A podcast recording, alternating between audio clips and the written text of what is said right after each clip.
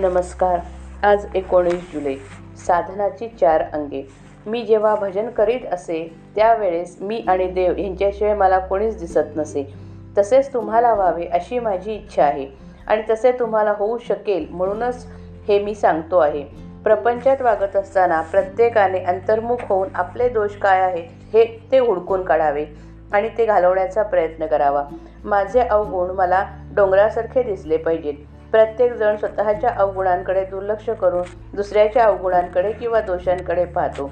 त्याला स्वतःच्या डोळ्यातले मुसळ दिसत नाही पण तु दुसऱ्याच्या डोळ्यातले कुसळ मुसळापेक्षा जास्त मोठे दिसते.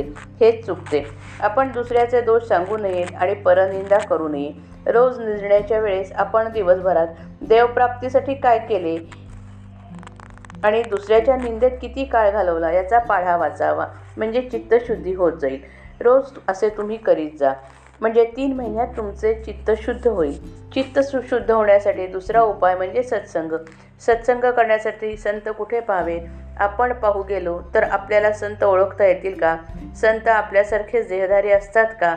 हल्लीच्या काळात संत पाहू गेल्यास सापडणे कठीण आहे. अशावेळी दासबोध हा सत्संग होईल. समर्थांनी सांगून ठेवले आहे की जो विश्वासाने हा ग्रंथ वाचेल त्याला माझा संघ घडेल.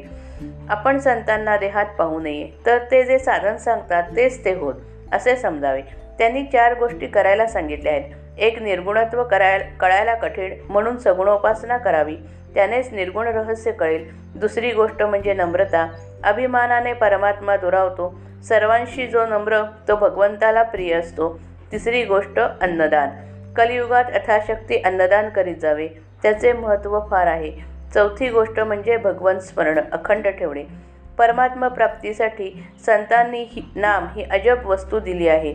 संत भेटल्यावर काही करायचे उरले आहे असे आपल्याला वाटताच कामा नये. ज्यांना ते वाटते त्यांना गुरु भेटूनही न भेट न झाल्यासारखेच आहे. आज एक यात्रा केली उद्या दुसरी करायची. राहिली अशी इच्छा का असावी?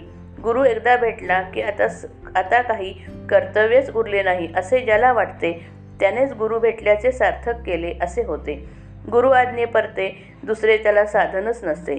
तोच परमार्थ आणि तीच त्याची तीर्थयात्रा होते. आणखी काही करायचे आहे असे त्याच्या ध्यानीमनीही येत नाही.